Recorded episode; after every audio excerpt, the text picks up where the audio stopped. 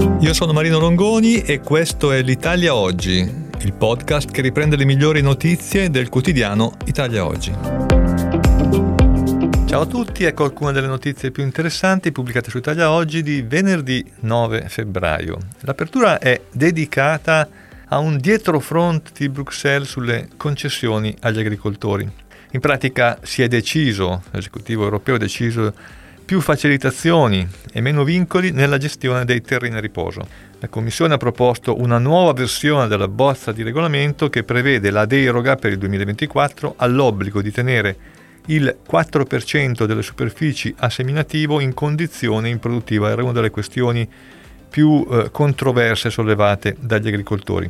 Secondo quanto risulta a Italia Oggi, la retromarcia è stata inserita a seguito della freddezza con cui gli Stati membri avevano accolto una proposta di modifica precedente che era stata proposta dalla Francia ma giudicata insufficiente dagli altri. Quindi la Commissione europea ha deciso di calcare ancora la mano e la nuova versione di regolamento che dovrebbe essere esaminata oggi in plenaria per gli Stati membri consente agli agricoltori di soddisfare l'obbligo di tenere in produttivo il 4%, coltivando per esempio il terreno a soia oppure a leguminose oppure a colture intercalari, anche in combinazione tra di loro. In questo modo l'azienda agricola potrà sfruttare l'intero produttivo aziendale senza essere obbligata a lasciare incolte le superfici agricole.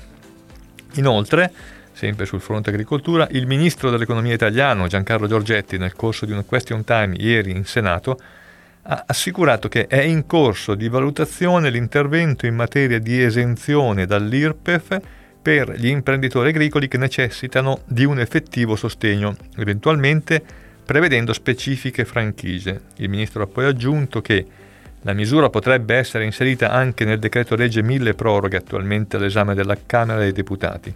Secondo quanto risulta a Italia Oggi, l'esenzione dovrebbe scattare fino a 10.000 euro di reddito per una copertura prevista attualmente intorno ai 258 milioni di euro. Oltre questa soglia si applicherà la tassazione a normativa vigente. Passiamo ora a una notizia fiscale, ravvedimento speciale a marzo. Remissione in bonus per coloro che hanno saltato le due rate della rottamazione quater. E ancora, dichiarazioni sostitutive per i certificati fiscali della crisi di impresa fino al 31 dicembre 2024. Questo era un tema sollevato da molte aziende perché eh, questi documenti, questi certificati sono lunghissimi da ottenere e mettono in difficoltà le aziende quando eh, cercano di eh, utilizzare le norme sulla crisi di impresa. E poi aggiustamenti al fondo di garanzia prima casa sulla percentuale di finanziamento e capitale. Ieri in tarda serata ha preso forma il primo pacchetto di emendamenti sul fisco e giustizia dei quattro relatori alla legge di conversione del decreto legge 215, cioè il decreto legge mille proroghe, in commissione bilancio alla Camera.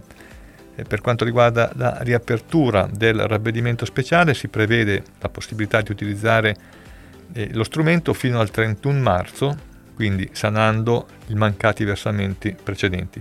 Confermando quindi l'anticipazione data da Italia Oggi il 6 febbraio, si riapre la finestra della sanatoria. Tra ravvedimento ordinario, si scopre leggendo la relazione tecnica della misura, l'agenzia ha già recuperato 1,2 miliardi di euro e questa è già la seconda riapertura, avendo concesso un extra time già fino al 20 dicembre.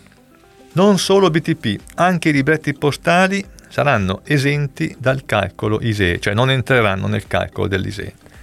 Titolo di Stato, buoni fruttiferi postali, inclusi quelli trasferiti allo Stato, libretti di risparmio postale e tutti gli altri prodotti finanziari con obbligo di rimborso assistito dalla garanzia dello Stato fuori dal tetto dell'ISEN. È il Ministro dell'Economia Giancarlo Giorgetti che, rispondendo ieri al question time in aula al Senato, ha fornito aggiornamenti sul decreto di attuazione della disposizione della legge di bilancio sui BTP fuori dal calcolo ISEE Giorgetti ha detto che eh, è in fase di emanazione il decreto del Ministero dell'Economia e del Lavoro che appunto dovrebbe da- dare attuazione a questa disposizione. La norma è comunque già in vigore dal primo gennaio.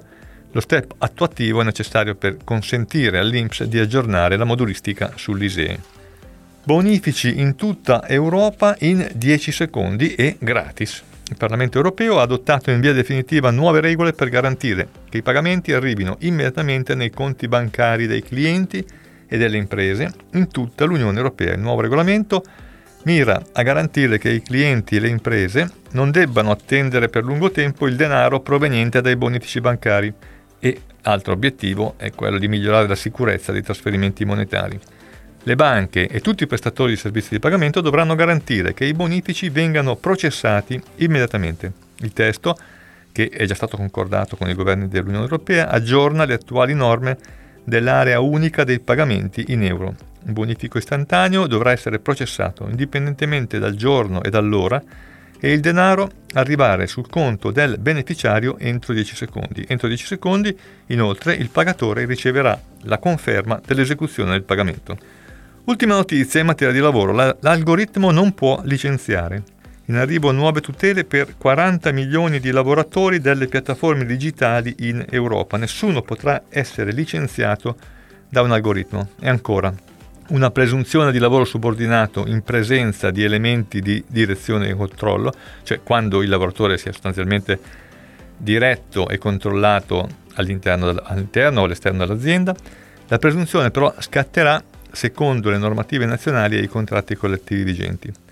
L'onere della prova sarà in capo alla piattaforma, cioè all'azienda, pronte infine le prime norme europee sull'uso dell'intelligenza artificiale sul posto di lavoro.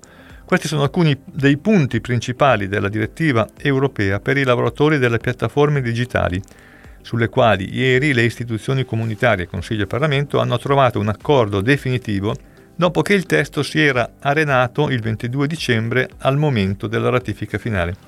Per entrare in vigore il testo concordato dovrà ora essere adottato formalmente sia dal Parlamento che dal Consiglio.